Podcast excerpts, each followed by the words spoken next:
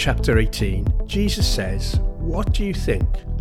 If a man owns a hundred sheep and one of them wanders away, will he not leave the 99 on the hills and go to look for the one that wandered off?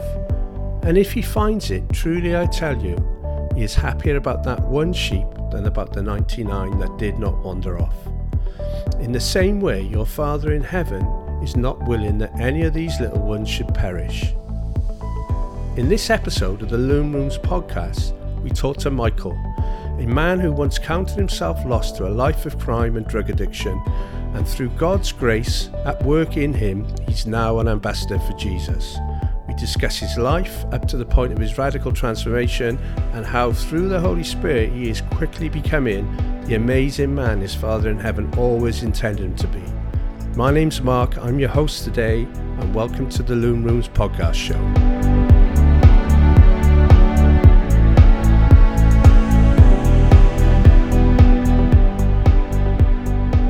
Hello and welcome to the Loom Rooms. My name's Mark. I'm filling in for Matt today, who couldn't be with us, and we're here today with an amazing man of God, Michael Hall. He's a dear friend of mine. I've known him now for three to four years and been walking with him in Jesus for the last two or three years. We just wanted to have a chat with Mike today and find out about his life story, about his testimony, and also how God snatched him from the fire and basically helped him to turn his life around. So my name's Michael Hall. When was the first time you got arrested then? We got nicked for nicking fireworks out of uh, back of a shop Right. in Stalford. Got a caution for that. Uh, I think I was 14 then. That was the first one. I think I'd done a couple of shop fifth. Uh, I think I, I remember the, the I remember my dad coming to get me because when you're under right when under 16 you have to have a parent to Yeah. be with you in the interview and uh, I got arrested for stealing a chocolate orange at a Waitrose one morning. I got in trouble with my dad for that because that was uh, he had to leave work and come and get me out for that. But it just kept building up and the more I did it, the more I got softened to you know getting arrested. The more I, I didn't think any anything of it. You know, I didn't have any fear of police, and it just got more and more. You know, it just grew and grew in me. Just being lost, man. Just doing what I wanted to do. Really, not having I any think it respect is- for any authority. It's quite worrying how we can become anesthetized to our behavior and the things we do when we're lost in the world. Speaking from personal experience, without going into any detail, you do get numb to what to the gravity of what you're doing. Do you know what I mean? So moving forward, then, when did you get in trouble with the law? Seriously, I ended up sh- getting drunk one day. I was with a couple of others, and um, just randomly, I don't know why, I'd just be led to do stupid things, and I and I ended up punching this um, innocent guy that was walking. I don't know where he's going, but he was just walking through this park we was in, and um, and I hit him, and um, he had glasses. I remember them just spinning off, and I remember bragging about. It. He went to the floor, and um, there was a couple of other. There was two other guys with me, and um, I didn't. I didn't like want to. I didn't do it to rob him and that, and uh, I didn't do it to like try and take anything of him. I think one of them tried touching his pockets or something, but he got up and run to the police station, and um, obviously, uh, me not knowing this, we went to the train station um, about half hour after, and they. Obviously, the guy that I hit was looking for us in with the police, and they came to the train station and arrested us there. And uh, I didn't realise how serious this was um, Yeah. then. So this was the first time that I got arrested and they didn't give me bail. They held me in to go to court. So I was in the police station, I think two or three days then, with the other two that committed the offence with me. Um, so it was attempted street robbery. But um, you know, honestly, I didn't, I didn't um, intend. I was just showing off and hit him. I didn't intend, which is wrong. Which is wrong enough as it is. I didn't intend to rob him or steal him, steal anything from him. But um, my dad come to me, bless him. My dad's always been supportive of me. I thank you so much, Lord, for blessing me with good family. You know, and um, he came. I remember going up from the docks. You come up from the, up the stairs to the courtroom, and it's it's quite daunting, really, being down there. I'm only what was I, 16, I think. Um, and there's other guys down there that have been arrested, and they're all going to prison. A lot of them, and they're handing out fags to us because you could smoke down there then. And I thought it was quite cool a little bit, you know. But I was also, I remember fear creeping in of prison. This is getting serious now. Um, but I think I just sh- shook it off, you know. And we, were- I went back up, went up there, and we all got bail. By the grace of God, we got bail. And um, and I went. My dad was there, and I was so, I was so pleased that my dad was there to come and pick me up. Bless him. Ah, yeah. And um, I went back to to my dad's to live. I got bail from that court. I had to have an address. I think they gave me a tag. Yeah, they gave me a tag, a curfew tag. So I had to be at my dad's and inside. I think from seven o'clock at night. Right. Okay. And um, I think I ended up cutting that tag off after a week or two and just just going really downhill. And uh, and then another time, it was a, about a couple of months after I got caught. Um, at my mum's next door neighbour's house, I went, I climbed in through the window. I've and again, I think just trying to nick not a lot, just a bit of cash to go and buy cannabis or, or weed with. And um, a police officer lived next door to her, and she heard someone rooting around in the house. So Yeah. as I'm climbing out of the window, coming out, she's nabbed me, and um, and I got arrested for that. And I got bail again, luckily enough. But I think I, I had to go to court a couple of months later from them, and that's when I got sent to prison. And um, Is this juvenile or? yeah, juvenile. So I was 16, turning 17 at this time. I think it was about November, just before Christmas. It was um, October, November. I think 2001, 2002. So I got I got given a 20 years ago. 24. Yeah, I got given a 24 month sentence. So you have to do half. And um, So you're in for one year. years in for a whole year, man. And uh, I went to uh, Warren Hill, Hollesley Bay. Um, no TVs in the cell. It was really, oh, it was a complete eye opener to me. It was, um, Is it like It an was old, shocking. old it was horrible. Yeah, old sort of prison uh, sort of thing, was it? Yeah, it's been there. So you, I've- you had a couple of prisons around there. Obviously, I was in the young prison, um, Yeah. below 18s and under, and uh, I think there's an adult prison a bit further down the road. But yeah, there's a lot of violence in there, um, which I wasn't much of a violent person, you know. Um, I'd show off and do stupid things when I was drunk, but um, so you know, sober, I wasn't like that. And uh, funny enough, my friend that I committed the crime driving uh, when we drove through the uh, crashed into the shop, he was in there. Really? And uh, yeah, it was a couple of cells down from me, and um, and yeah, it was uh, anyway. It was just it was horrible in there. It was, um, but I remember sort of praying in there though, um, just to shine a bit of light in it. I remember because it was dark, you know, and um, there were times where we went to church. I didn't go to church in this prison though. When I when I did prison sentences further on in my life, I went to church all the time and did Yeah. Bible groups. Um, so this po- this point, you you don't know God, obviously. No, but you've got you've got a, an idea. Would I would it be right to say that you've got an idea of His presence, or you're sort of starting to explore the fact that there is a God? I'm exploring, Yeah. uh, and uh, I was praying for protection from him. So I'm desperate at this point, Yeah. and I'm like, you know, please, I was scared, man. and, Right.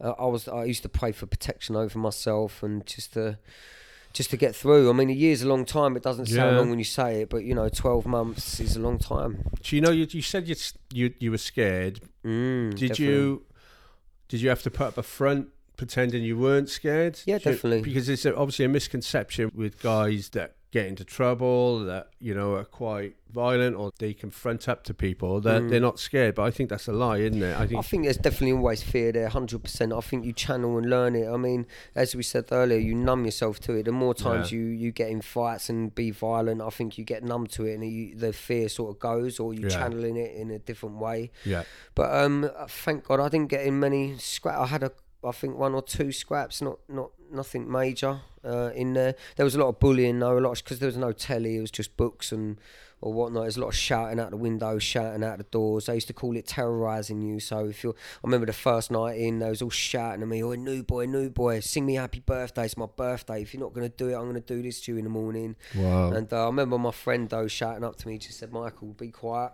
I was tempted. I was going to sing him happy birthday. I was scared. Um, yeah, yeah, But um, I remember coming out in the morning, and a couple of them were quite, you know, big, big guys. You know, I, was, Yeah. I, was quite a small stature back then. yeah. Um, but yeah, man, I, I So you, you you were in there for a year. You came Yes. out. yes. Then what happened? Oh, I felt like everyone had changed, but it wasn't. It was me. Um, I come out speaking like with a London slang sort of, um, you know, uh, you get me and all Yeah, this sort of stuff. But I thought, I thought, like I, I thought my mum had changed, and but it wasn't. Looking at it now, uh, so it that was me. year inside, did- that year inside, did you it did hurt. It, did hurt. It it brought. change you for the worst, or you know, it- ch- it- you picked up what did what happened? Did so you? when I came out, I thought I thought I had more credit, more street credit, 'cause Right, I've been I in get you. prison. So Yeah. uh, you know, um, in a stupid way, you know. I thought, yeah, you know, which people did. Oh, you've been prison now, Mike, and I felt a bit sort of more ego, you know. Um, Yeah. and then I did. I got sucked back into the to the. But I was a bit older now, so be out in the pubs drinking life now, and then obviously cocaine and women. I remember actually getting with um, a girl that I was with at school. I'm just gonna go on this line quickly because I remember getting heartbroken from this, and this is where I sort of went into um, heroin a year or two later. How old are you at this point? I'd come out, I was 19. Yeah, so 19. So I'd say a year later, about 20. Right. I was with her for about a year and a half, two years, uh, on and off. It was um, it was quite wild sometimes, but then it was really loving a lot of the times. And, um, you know, with first loves, you got the blinders on, haven't you? Yeah. And, uh, I used to live at hers. She had a little child and everything, but I was still lost, and she was a bit as well. You know, um, Were she, you She's fostered and everything, right? Go on. so she was a bit of a lost one as well. And um, and yeah, we used to we used to do drugs there as well. And Right. um, yeah, so. Um, but anyway, I fell in love with her, and we ended up splitting up after a year and a half, two years. Um, so I'm about say 22 now, 21, Yeah. 22. She fell pregnant as well with my first. I really loved to have a child. I really wanted a child, and I always um, always thought I would have when I was younger. Then you know, and she fell pregnant. And um, we was planning and having everything was good, and and I don't know why, but she went to her mum's. She already had a child, by the way. She come back from her mum saying, "I'm not ready to have another child. I'm going to terminate the child." And and I couldn't do anything about it. I remember being with her the night before she went for the operation to have a termination. I was trying to talk her out of it, but she she wouldn't. I did hit home the next day, and I could just see where the enemy comes in. The devil is just such a snake, man. I ended up staying at um, a friend from school and.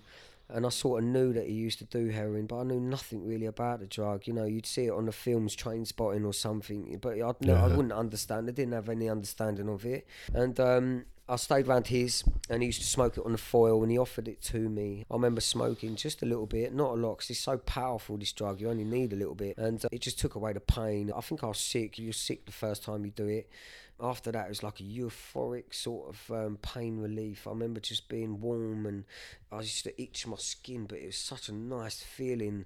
Oh, it gives me shivers now. And um, yeah, no, it just took away all of that, you know, and that's what drugs do. They just they're just a temporary lie that just comfort you in that hour or or couple of hours, and then and then you need more. but Yeah. looking back, when you're young, you don't know these things. You just think that's it, you know. That, um, you don't think of after. You just think in the moment, and um, that spiraled. That totally spiraled. So. Um, when you when you say spiraled, Oh, the It is- crime, um, and and with it as well. So you got to have it every day. If not, you go cold turkey, which Right. is um, I'm with you. a really horrible, horrible feeling. Cold turkey. You can't do anything. You're climbing. all It's horrible. It's really horrible. And uh, people taught me how to shoplift to get money to get the drug. So it was like an, a, new life adventure in itself. Really looking at it. Because I used to go. You couldn't get the drug like you can locally now. You used to have to go up to London to buy it and even that was exciting. I'd go out with a group of guys, we'd shoplift stuff that we knew we could sell up London. There used to be this den in Tottenham Hale. Um, really dark. You'd go in there and there'd be all smoke in the air. These ex gangsters in there playing cards. There'd be stacks of cash on the table. All of them wearing rings. Well, most of them. I remember this guy in there. Um, he'd always buy stolen stuff from Marks and Spencer. So if you nicked any clothes, he'd give you a quarter of the total amount. So if I nicked a whole rack of say jeans and they're thirty five pounds a pair, and there's I don't know say twenty pairs there, he'd give me a quarter of that total amount. Yeah. And um, just quick money, quick money, and Yeah. um, it was easier to shoplift back then than what it is now. Don't get me wrong, it did get harder years along. And yeah, the crack as well.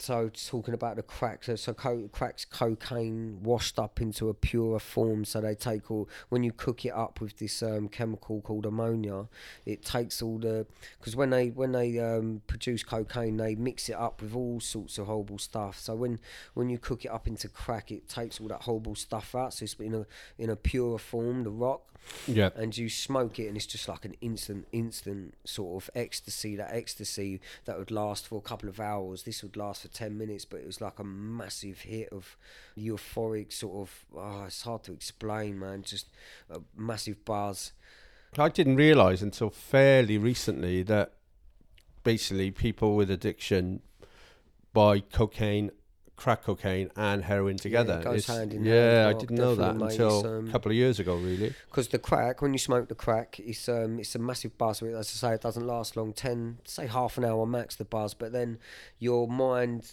comes down. It comes down, and and, and it's like um, it's like a hangover. It's really horrible. It's like a paranoid. Massive come down. Horrible. You feel like everyone's watching you. You look like absolute. It's horrible, but. You ended up smoking. We ended up smoking heroin to level out that. Right, So you'd have to have it hand in hand. You So you take- smoke the crack. So you take the crack first and then the That's heroin right, afterwards, mate. right? That's okay. right, mate. I didn't know that. And then before you know it, you get physically addicted to the heroin, and then um, which I never thought. You know, being younger, we used to look down on them, bless them. But now I know that you know, just lost people looking for love, like I was. You know. Yeah. And, um, and yeah, man, it just that it got me. The claws got in me, and um, that really did take a, a lot of years of uh, of my life, and um, it's sort of just become. It's like looking. It's like a blur now. The early days of it.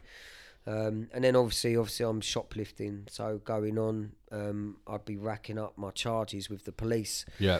Um, you've seen my record. I've got over Yeah. hundred offences on my record for Yeah. shoplifting, which is a lot.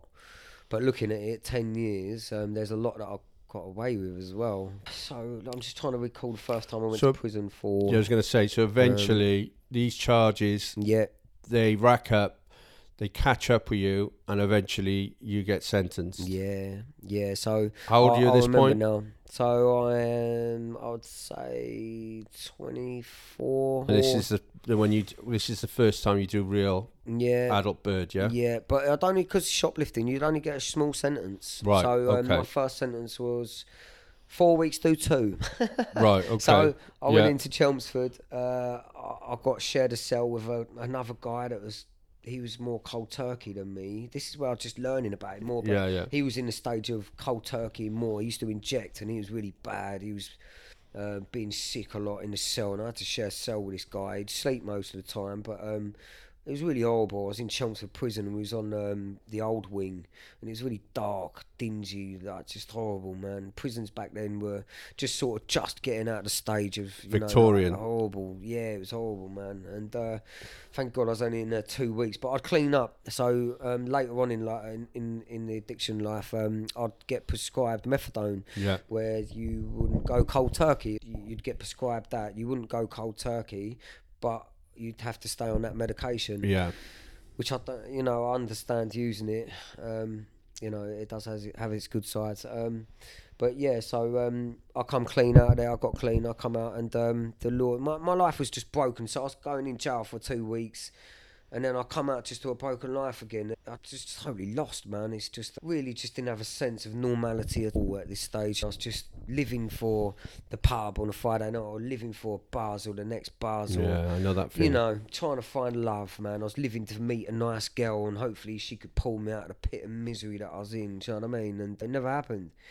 And uh, anyway, I'd end up finding people, users again, um, that are using the drug, and um, and uh, it just went round again. I'd end up shoplifting. There's only a amount of times you have to get lucky every time. They have to get lucky once and to catch her, and then obviously you've been in prison, so they send you in prison again. So then I'd get four weeks this time. I think I was in Woodhill this time, uh, Yeah. Milton Keynes, newer prison, but still same sort of stuff. Um, yeah, and- and then coming out, getting clean again. So I've been in prison over 10 times. So the last time I went in, which was what, coming up to five years ago now, I nearly got a year again. So six, I had to do five months. So just under a year, 10 months, do five, which is still relatively Yeah. small, you know. But Yeah. um, this is high value shoplifting. So I'd go into, um, I'd go into a Tesco's or Sainsbury's or something. I'd have a driver at this stage, and it was different now because you didn't go up London. All the drug dealers, they call it county lines, where Yeah. they come and sit in towns, smaller towns like Yeah. here, and sell the drugs. And um, I'd, I went in Tesco's, loaded up a trolley full of drinks, spirits, even tellies, and uh, I'd walk out, and they was all waiting for me outside because they had me on CCTV for other high value fests Yeah. I'd done in there before, and um, there was like twenty of them. I didn't have a chance. I tried fighting, they all pinned me down. And, This is the um, police now. Yeah. uh, oh no, no, no, no! This is all Tesco workers, Oh, right, and then they had me on the floor until police come. right. Okay. And um, I was horrible, man. It was just like, oh, I'm going to prison again. It was a couple of days before New Year's Eve, and it was just uh, looking at it now. It's like, that's I thank you, God, so much. I, I love, love you, Lord, because they totally called me out and transformed my life. Yeah. You think ten years, eight to ten years of my life lost like that in a desperate situation, every, every day lost, desperate, just looking for love, looking, don't not know who you are, just getting worse and worse. and Yeah. Just being in the darkness of the world, man. It was desperate times. So is this the last? Just is this the last time Last you went time I in? went in right. yeah, so so the I- last time you I went in, so you you're in which prison did you go to? So I went to Chelmsford this time, and I'd always go to church when I was in jail. I knew God was calling my heart in the last four to five years of my drug life. Um, there was a time in Chelmsford a few years back from this where I, I, I told you the other day I picked up a pocket Bible. I had a pocket Bible in my in my cell, and um, I was just reading. I think Matthew or Mark, and I was reading through through the Gospel. I didn't understand it, but I just Right. remember crying. Remember getting emotional and, and sort of crying. is this the first and, um, encounter with God? yeah, This, this, well, it's, it's I don't know. It must have been. It was an encounter, an encounter of his love. Right, Because just I'm with you. just him laying, just everything that he did, like healing, Jesus coming, healing everyone and loving everyone, and then we send him to the cross to. You know, and then yeah, I just remember crying, and I remember getting baptized in Chelmsford Prison. I think it was, was on that sentence. Um, I didn't get a fully immersion. It was um, it was a sprinkle, and it was very sort of um, shall I say religious? You know, so let's touch on that a sec. The last time you're in, you're in Chelmsford. By this point, had you been christened or baptized? I got christened. I'd say it's Yeah. christened, not baptized. But um, I'd always come. I, I, when I came out from that sentence, I I got sucked back into the drug scene again. I know God did plant seeds in my heart While then, you were inside. While I was inside, definitely, definitely, and there were some godly people there. I met a, some godly people there that spoke to me about um, salvation and about Jesus and. and Other remember- inmates, yeah? yeah, definitely, definitely. Tell me about there. some of the people you met that that turned their life to Christ when you were inside. So um, there's a guy that um, I was talking about this earlier. I can't remember his name. I wouldn't want to say his name anyway. But he came in. He was doing. So I'm not going to say what he's doing. But he was in for a while, and um, he was really heartbroken over the offence that that had happened Right. to quite close to well, really close to him. And um, I just remember him saying to me, "Get a Bible." I'll get, I'll get you know, and, I, and I did. And that, this was the Bible that I was reading, this little Right. pocket red one. And um, he was at my baptism, and he was talking to me. I, this was years ago, and I can't truly remember what he used to say to me about um, baptism. But I remember telling me to do it, and he encouraged me to go to church on a Sunday. And this is when it started.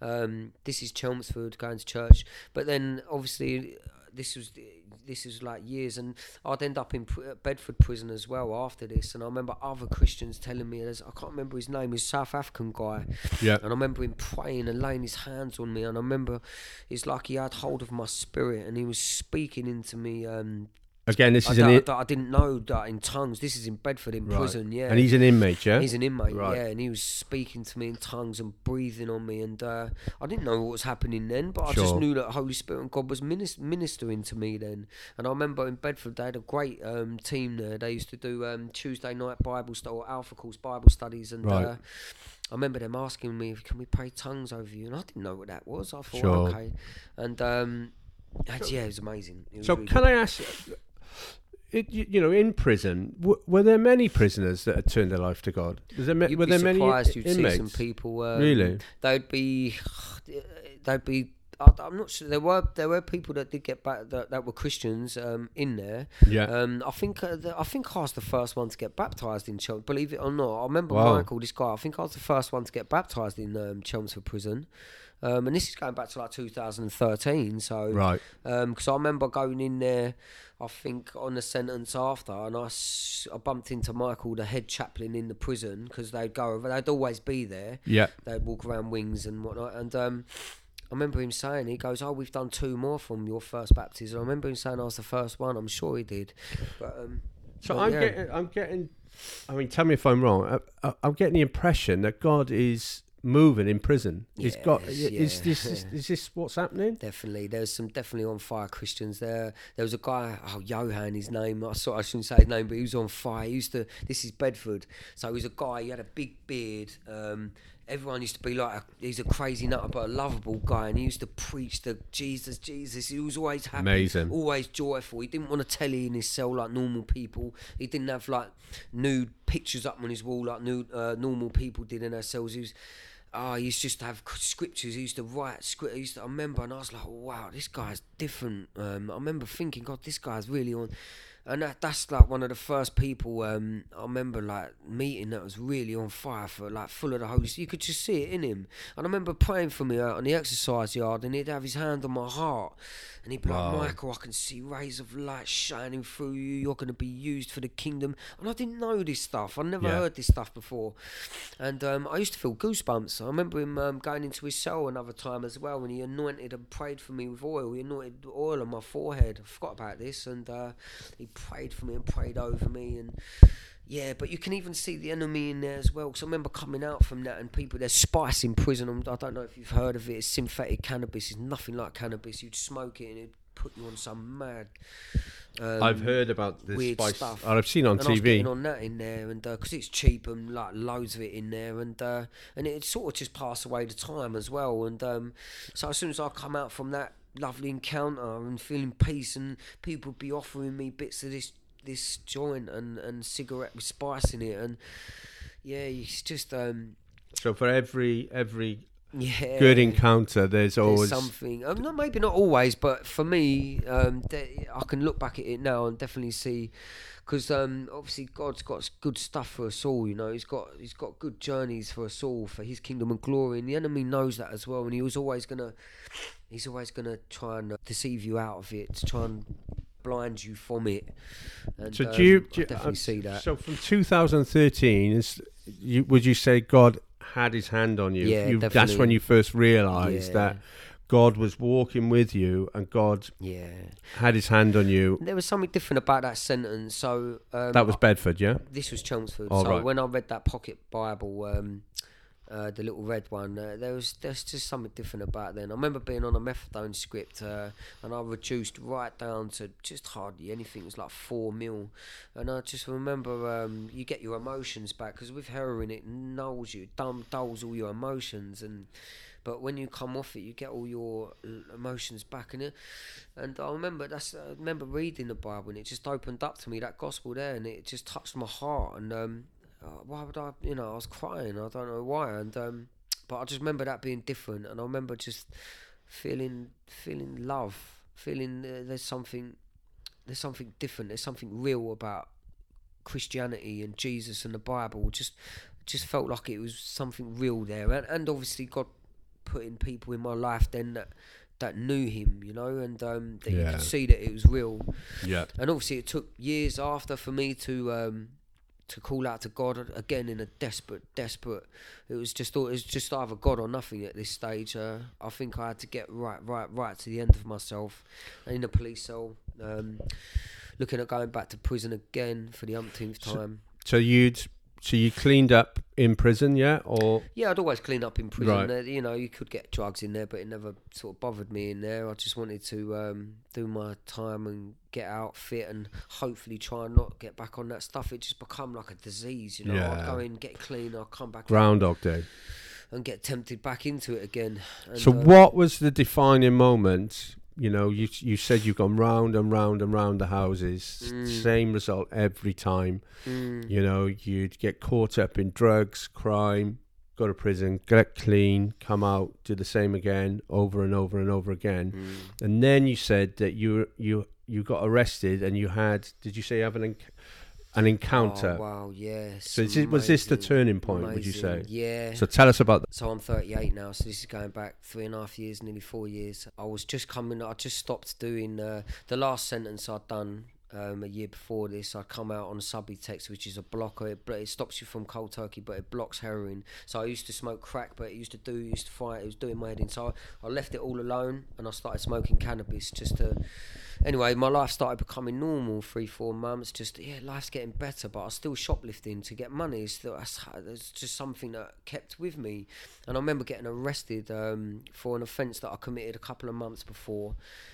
And I just felt heartbroken. I thought, not again. I thought life's just turning around. I felt really just devastated, to be honest with you. And uh, even the police could say, it could see that there was something different. I'd never used to feel any remorse, really. I'd just be like, right, I've got arrested. Right, get your head, get your prison head on Yeah. get clothes in, get ready for prison. But even they could see. And um, anyway, um, I asked for a Bible, and I don't know why, even this to this day, really. But I asked for a Bible to because you can ask for a Bible to go into the cell with. And I just remember in the cell, remember in the police cell, I was crying and really emotional, and uh, I'd literally just got in the cell and um, I cried out to God. I don't, I don't know. It's just, uh, it's just one of them moments where it's just God, if you're real, I need you now. Do you know what I mean? It's like a. I remember saying to him, I can't live like this anymore. And God sees your heart, and He saw my heart at that moment, and um, and He spoke to me, and it's so amazing in a loving, beautiful voice that only He can say.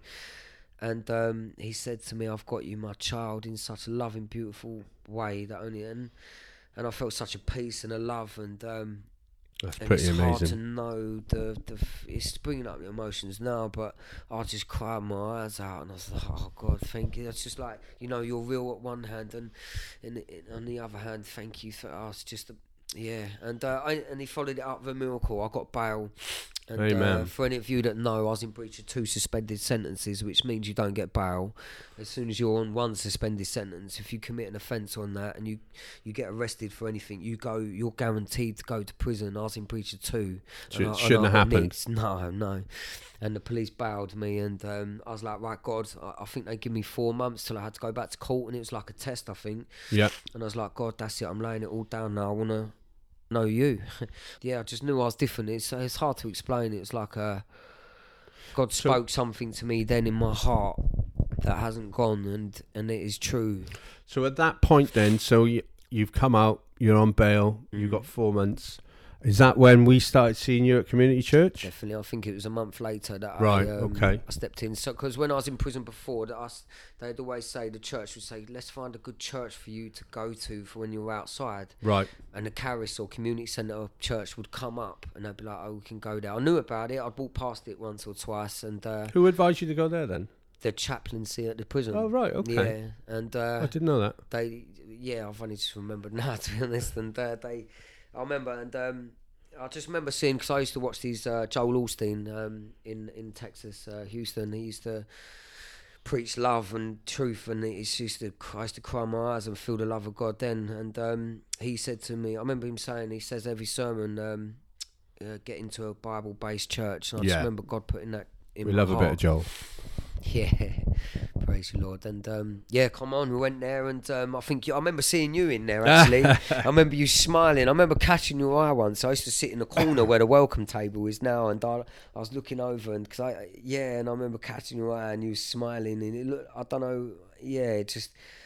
It's amazing, isn't it? It is, it is. Just, I mean, yeah, felt I- love. You just see love. You see the. It's uh, you feel and see true love. Um, What I what I remember of you when you came, which and I thought this was so refreshing, and I, even you do it to this day, which is amazing.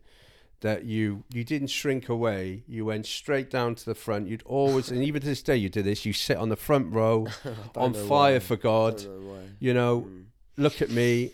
I'm in love with Jesus, Yeah, and that is Lord. such an admirable And trait maybe to that's. God working in me. And I don't know why I do that. Maybe that's It's brilliant though. It's brilliant. Yeah, I love yeah, the fact that you guys, do you know what I mean? A lot of you guys, you just you go down to the front and you you you pin your declaration to the to the cross. Do you know what I mean? come on. Metaphorically, It's and so it's, real though. It's so real, and that's why we're doing this now because, like, we do live in a fallen world, and um, God is true and true love, and it's the more you get to know His love and experience His love, it's it's just amazing, and um, just keep focused on that. You know, there is goodness and and love, as I much th- as the world gets dark. I think you're a walking miracle. To be honest with you, Michael, it was only really crystal clear come home to me when we went to the bank that time. We went to the bank and we were, you know, we were sorting your finances. and you Oh, give me that file. Yes. Yes. and I could see you s- sat with the uh, financial advisor sorting your sorting your life out, Yes. and you gave me that file, and I was looking through it, and there was just pages and pages. there was there. pages and pages and pages yeah, of criminal offence after criminal offence after criminal offence. yeah.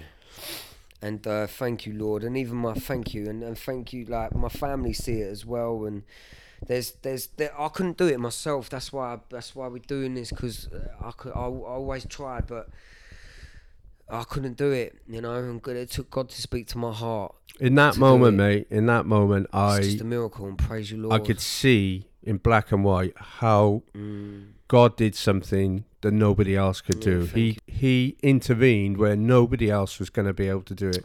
And this is what this show is about. It's about how God does what we can't do. Oh, yeah, he The miraculous. broken. Doesn't matter what you've been through or how hurt you are. He, he can heal you straight away, bit by bit.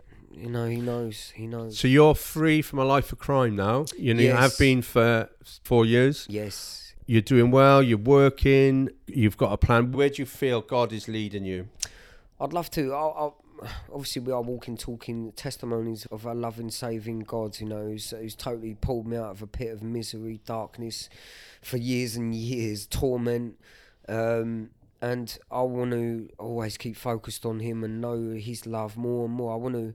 He's renewing me more and more. So there's the more I look back at even my Christian life now. Is I can see how He's like growing love in my heart because all the hate that grows in your heart in those dark years of life, He renews that. And um, Amen.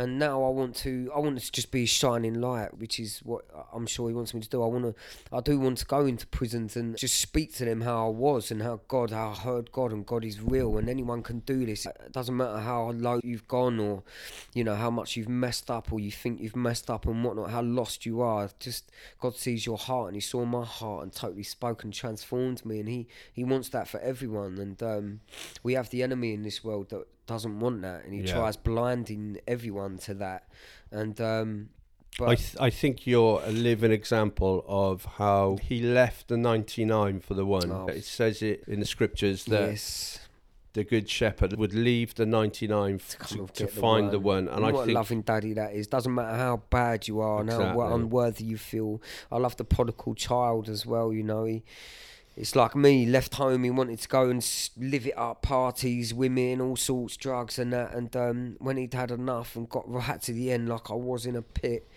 he called out he wanted to come home and and it says in the scripture you know god see him from a mile off like he did me in that police cell that that day and he he he come running he come running and got me and picked me out of that called me out of that police cell and got me home yeah so. man. As we wrap up this this episode, Mm. what practical advice would you have for one people who are gripped with drug addiction, and two people who are caught in a a cycle of crime? Right, so with drug addiction, for me, with heroin and that, get yourself on prescription. They do help, and and just try and stop. It's, it's, it's easier said than done, but stop stop doing it. Get yourself. There are prescriptions out there, methadone or Subutex. I'd I'd say Subutex 'cause it blocks heroin, even if you do use it.